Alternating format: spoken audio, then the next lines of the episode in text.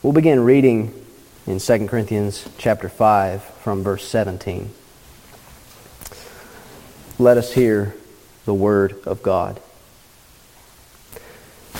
Therefore, if any man be in Christ, he is a new creature. Old things are passed away. Behold, all things are become new. And all things are of God, who hath reconciled us to himself by Jesus Christ, and hath given to us the ministry of reconciliation.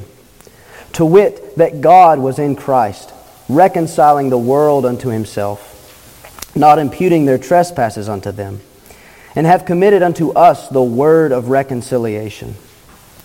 Now then, we are ambassadors for Christ, as though God did beseech you by us. We pray you in Christ's stead, be ye reconciled to God. For he hath made him to be sin for us, who knew no sin, that we might be made the righteousness of God in him. Amen. Praise the Lord for his word. Trust he will bless it to all of our hearts. Let us pray briefly and ask for his help. Our Heavenly Father, we come one final time committing ourselves to you, Lord. We come acknowledging that we need the infilling of the Spirit of God. And so we pray now, Lord, that you will fill me with thy Holy Spirit.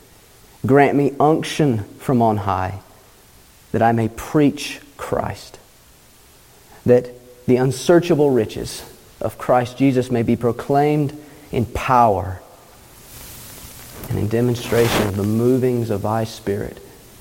Lord, be with each one of us now as we seek to hear thy word, as we seek to be hearers and doers. Lord, meet with us, we pray. Bless thy word to us now. In Jesus' name, amen. How should man be just or accepted with God? That is the question that is really at the heart of every religion. Because every man and woman knows inherently that we are all born as sinners and are not just with God, they ask this question.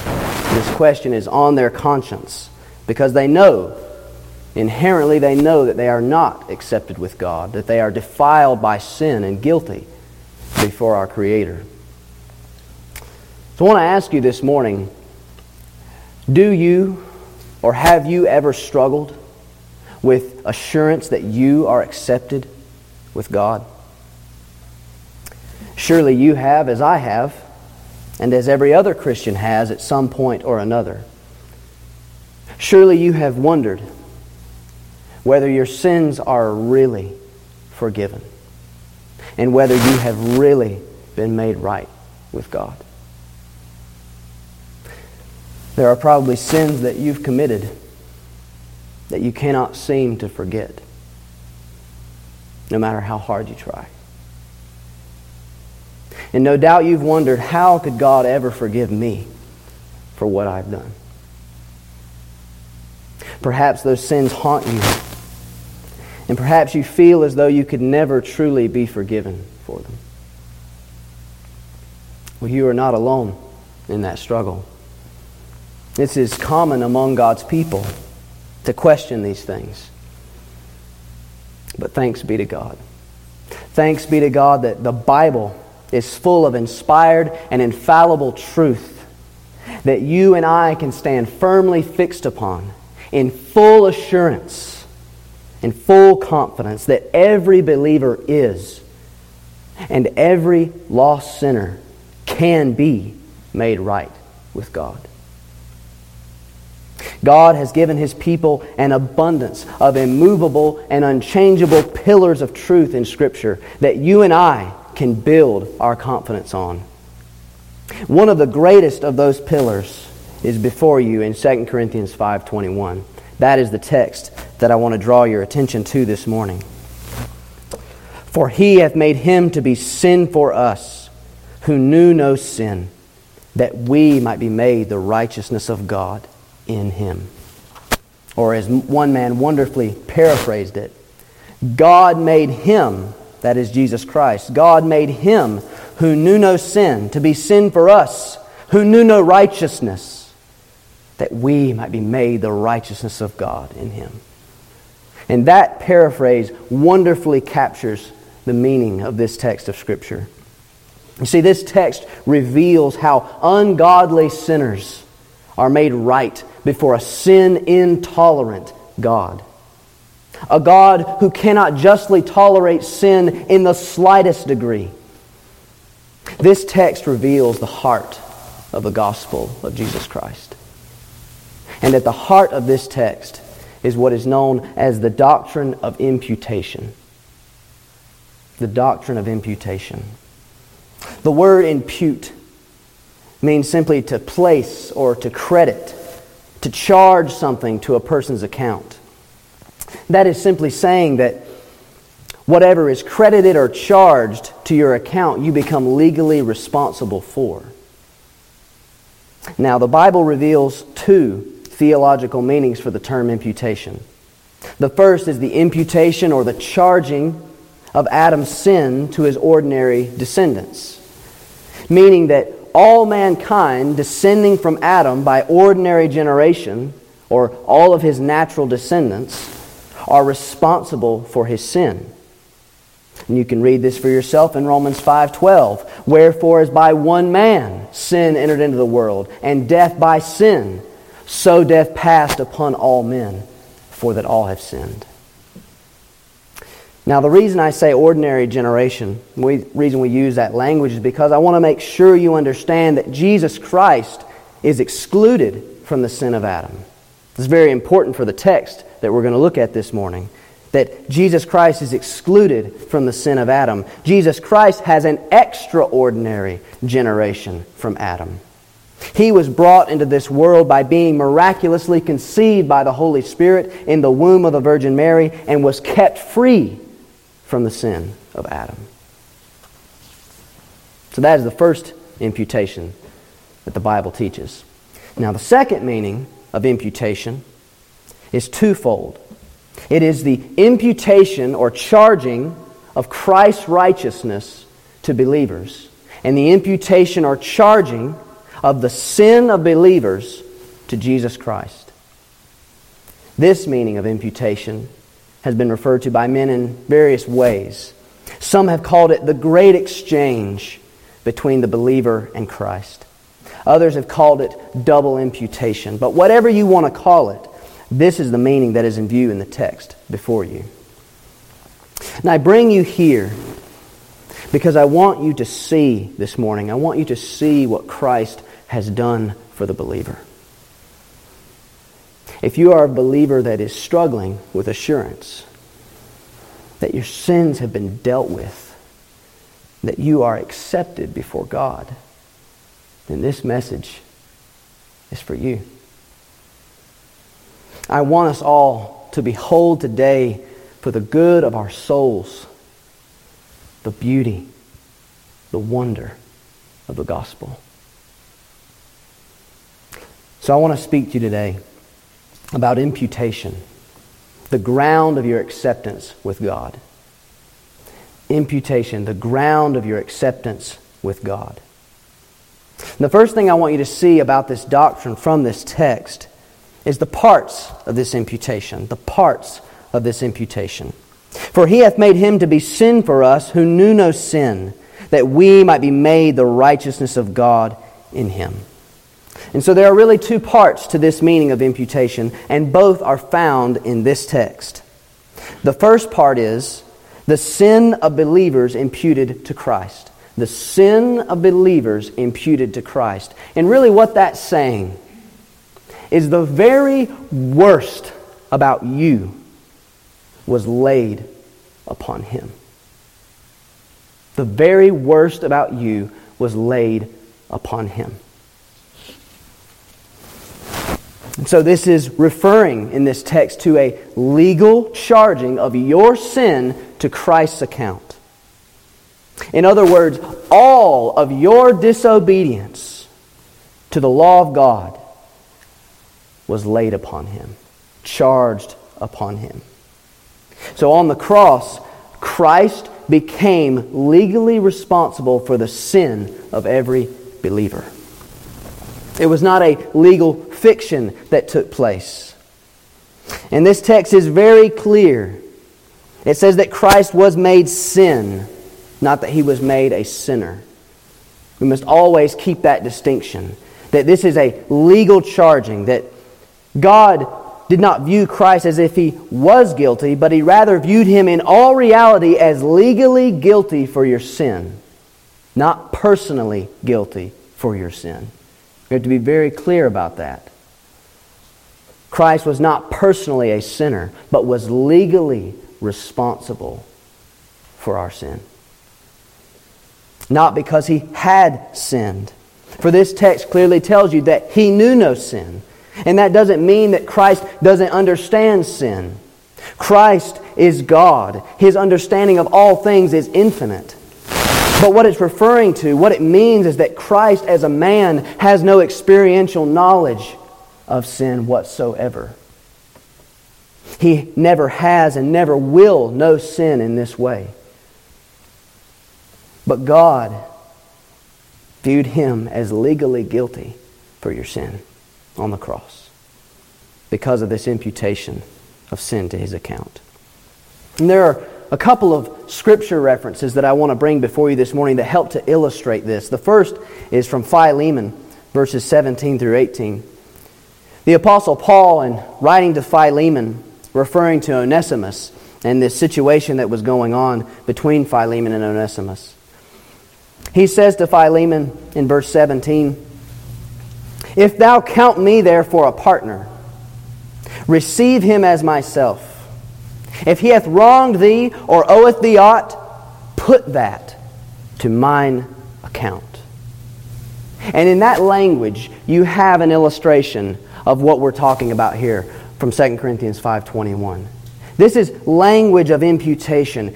He says to Philemon, if you count me a partner, as you look upon me, I want you to receive Onesimus as you would receive me.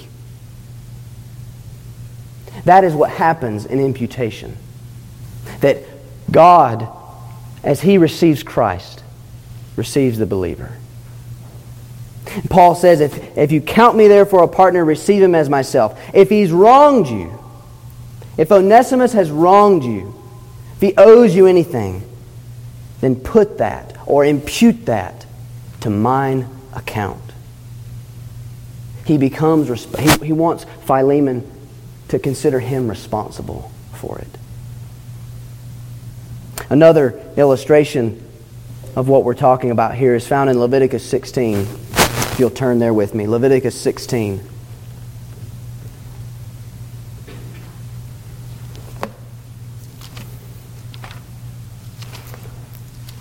What you have in this portion of Leviticus is an illustration. Here you have these two goats. You have a goat that will be a sin offering and a goat that will be a scapegoat. So the sin offering, that one goat, is to picture God's wrath being satisfied upon sin. And the other goat is to picture sin being removed. And so I want us to begin reading from verse 20 in chapter 16. Verse 20 of Leviticus 16. And when he hath made an end of reconciling the holy place, and the tabernacle of the congregation and the altar, he shall bring the live goat.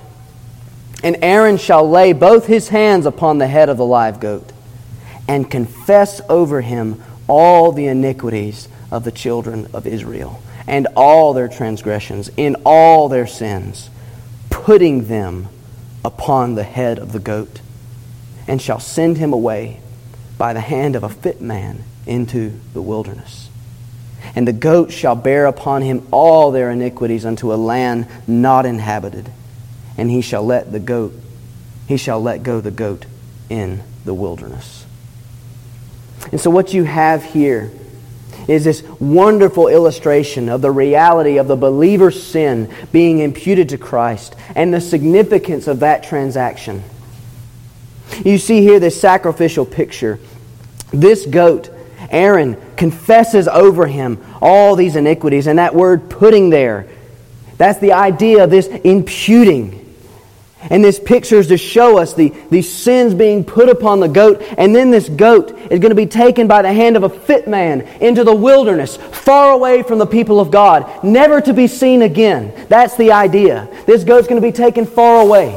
And he's going to go to a land not inhabited, so that these sins that are laid upon him will never be seen again.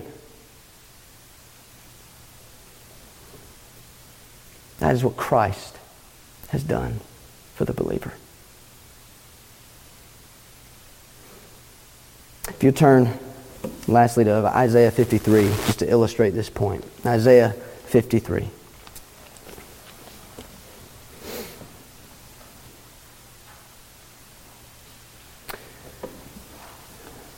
Isaiah 53 brings us to the reality of the human substitute that did what no animal could ever do. Isaiah 53, we'll read from verse 4.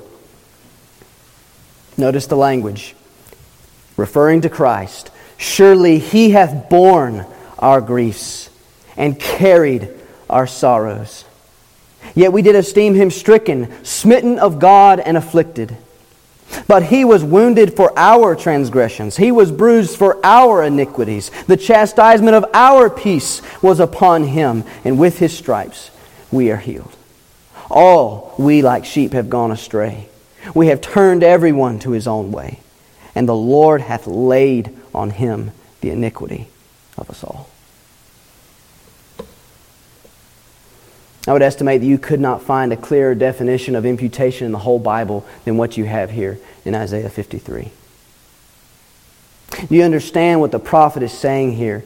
And, and you notice the language of imputation there that Christ bore our sin, He carried our sorrows, that He was wounded for us, and upon Him was all our iniquities laid. As I said before, Christ here, the human sacrifice that did what the goat could never truly do, but only point to. If you'll turn back to 2 Corinthians 5 21.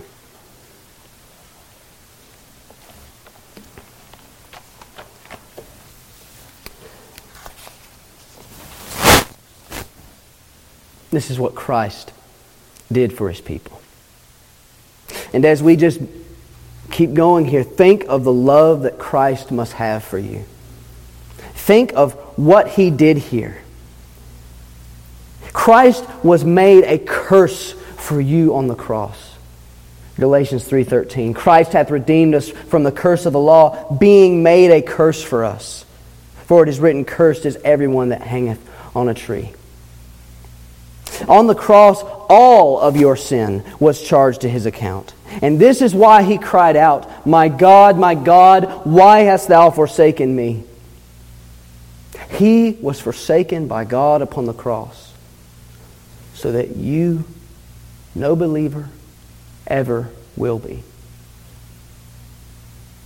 That is the first part of this imputation. The second part of this imputation is the righteousness of Christ imputed to believers. The righteousness of Christ imputed to believers. We see that in verse 21 where it says, Who knew no sin. He hath made him to be sin for us who knew no sin. And really, what this is referring to is that the best about Him, the best about Him is laid upon you. The worst about you laid upon Him, the best about Him laid upon you. And so we have here this, again, this legal charging of Christ's perfect obedience to the law of God in His life and his complete satisfaction for sin in his death to your account.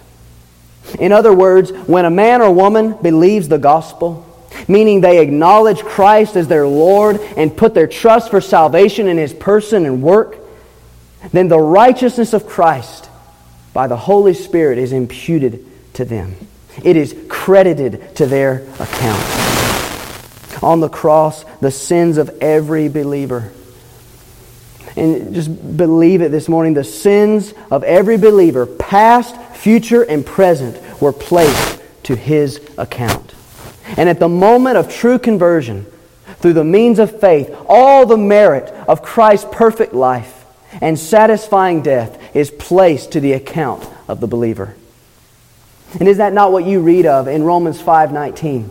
For as by one man's disobedience many were made sinners, so by the obedience of one shall many be made righteous. In Romans 3:21 through 22, but now the righteousness of God without the law is manifested, being witnessed by the law and the prophets, even the righteousness of God which is by faith of Jesus Christ, unto all and upon all those that believe. And you just ask yourself, who are you or I to be given the righteousness of Jesus Christ?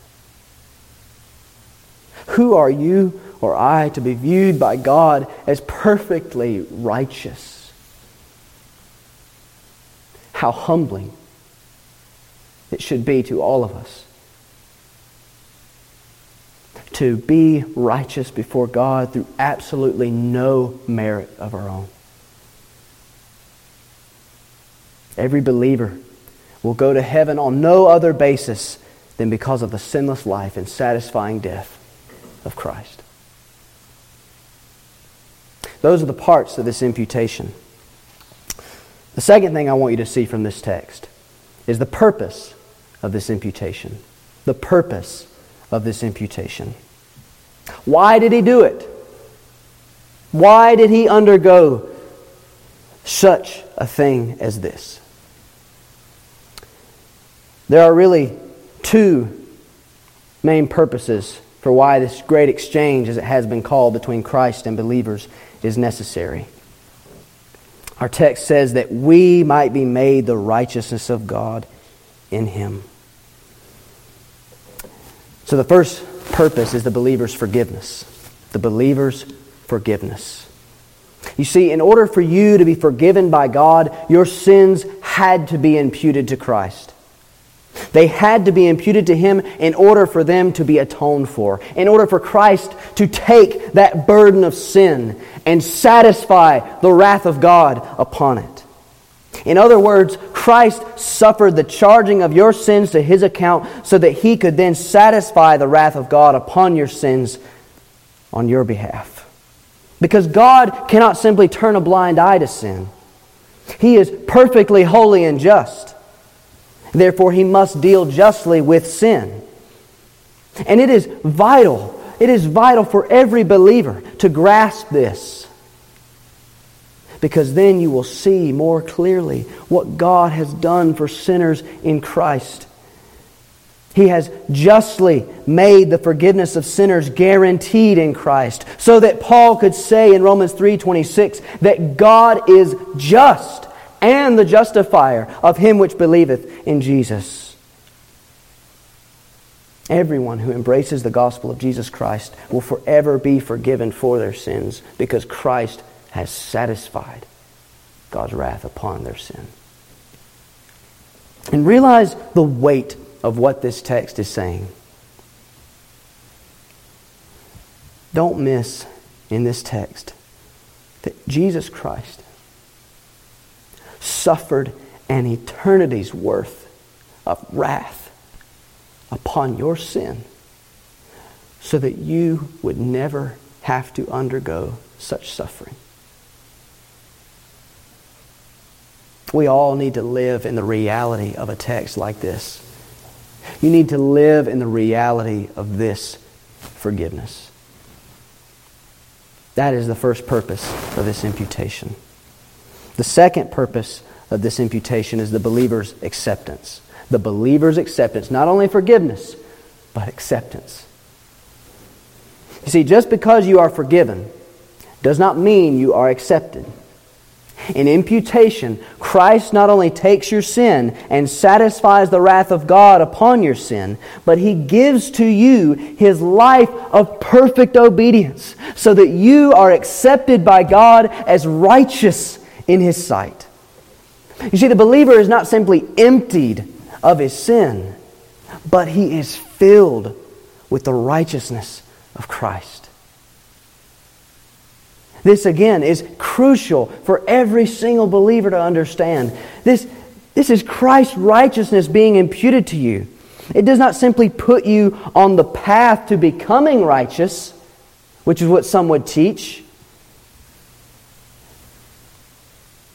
but the immediate result of Christ's righteousness being imputed to you is that you are at that instant accepted by God as perfectly righteous. Never again to be charged with sin or made liable to any punishment, eternal punishment.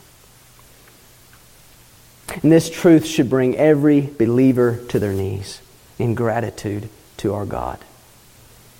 Just pause and think of it.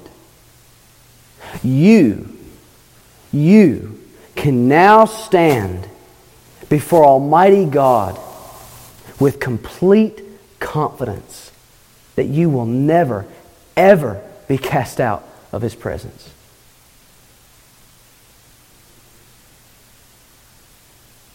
If you are a believer, God sees you as He sees the risen Christ, perfectly righteous.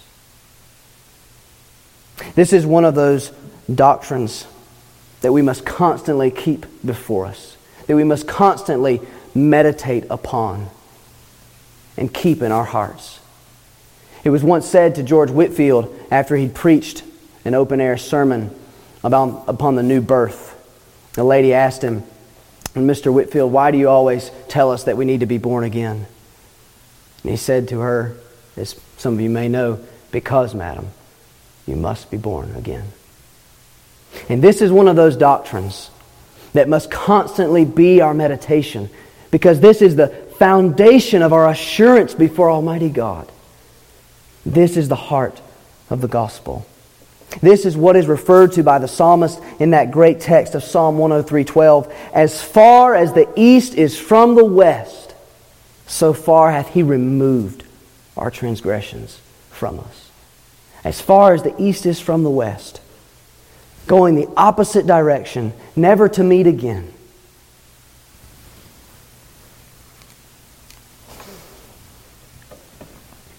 And so, as we're grounded in this, as we must be grounded in this, because I would argue that there are few things that the devil loves more than to torment a believer about the forgiveness of their sins and their acceptance before God. Do you know what God says to the believer?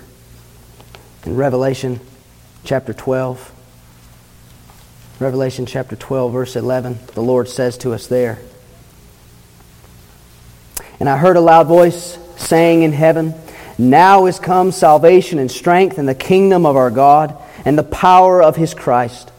For the accuser of our brethren is cast down, which accused them before our God day and night, and they overcame him by the blood of the Lamb and by the word of their testimony, and they loved not their lives unto death. The blood of the Lamb that is how you will overcome through the Lord Jesus Christ. And so Paul tells us in Romans chapter 8, verse 33 Who shall lay anything to the charge of God's elect? It is God that justifieth. Who is he that condemneth? It is Christ that died, yea, rather that is risen again, who is even at the right hand of God, who also maketh intercession for us. Verse 38, Paul continues, For I am persuaded that neither death, nor life, nor angels, nor principalities, nor powers, nor things present, nor things to come, nor height, nor depth, nor any other creature shall be able to separate us from the love of God which is in Christ Jesus our Lord. So the next time the devil tries to convince you that you are guilty and unacceptable to God, remember that God looks at you through the blood of Christ. He looks at you exactly as he looks at Christ. There is no charge that or accusation that the devil or even you that even you can bring to convince God to cast you away. Christ has paid for it all, and there is no man or demon that can bring anything against you. And if there was ever a doctrinal motivation to serve God out of gratitude, then would it not be this? That He has made us accepted in Christ. And is that not what Paul concluded in 2 Corinthians 5:14? He says there, the love of Christ constraineth us. The love of Christ constraineth us. And so, through all the toil and hardships that Paul and the other apostles faced, it was the fear of God and the love of Christ that constrained or motivated them to press on. I want to close with the words of Horatius Bonar. He says, I lay my sins on Jesus, the spotless Lamb of God. He bears them all and frees us from the accursed load. I bring my guilt to Jesus to wash my crimson stains, white in his blood most precious, till not a spot remains. Hallelujah. Leave here today living in the reality of forgiveness and freedom from the guilt of sin. Leave here today in the reality that you are accepted before God leave here today to serve our God in the enjoyment of the gospel. We'll pray before we sing another hymn. Our Heavenly Father, we give thanks for the Word of God. We praise you. Oh, bless the Lord, O oh my soul and all that is within me. Bless his holy name. We marvel, Lord, that you would take such wicked and vile sinners and make us righteous in your Son. We praise you and thank you for this glorious gift of salvation.